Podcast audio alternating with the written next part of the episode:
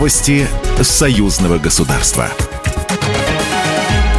Здравствуйте, в студии Екатерина Шевцова. Беларусь в ноябре планирует провести в Москве масштабное мероприятие для российских инвесторов. Глава белорусской дипмиссии в Российской Федерации Дмитрий Крутой и директор Национального агентства инвестиций и приватизации Беларуси Дмитрий Красовский подробно обсудили инвестиционный климат в Беларуси и на пространстве Евразийского экономического союза в качественно изменившихся геополитических условиях, сообщает Белта. В ходе встречи были намечены направления активизации работы по привлечению российских инвестиций в белорусскую экономику с учетом учетом возврата капиталов западных рынков и реализации крупных кооперационных проектов.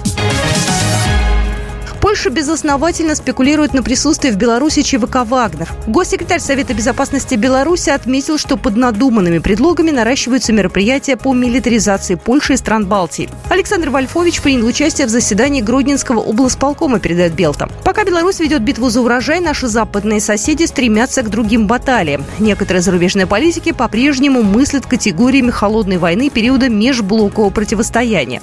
Своими провокационными заявлениями и необдуманными действиями действиями они пытаются всячески нагнетать обстановку, добавил Александр Вольфович.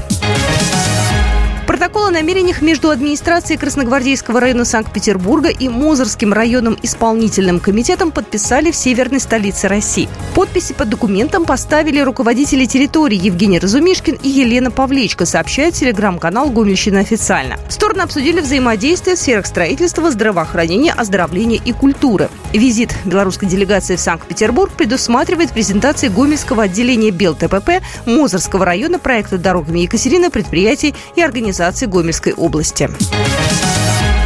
В Беларуси продолжаются вторые игры стран СНГ. Завершили соревнования по легкой атлетике. Эта спортивная часть игр заняла 4 дня.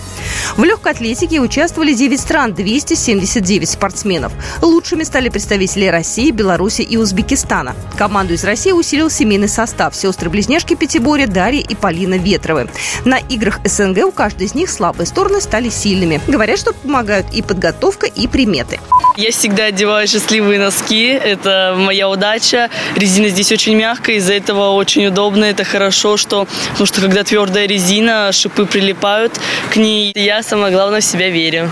По итогам пяти дней соревнований в общем медальном зачете лидирует Россия. У нее 153 медали. У команды из Беларуси 122 награды, из них 27 высшей пробы. На третьем месте идет Узбекистан, на четвертом Азербайджан и замыкает пятерку лидеров Армения с тремя медалями. Программа произведена по заказу телерадиовещательной организации Союзного государства. Новости Союзного государства.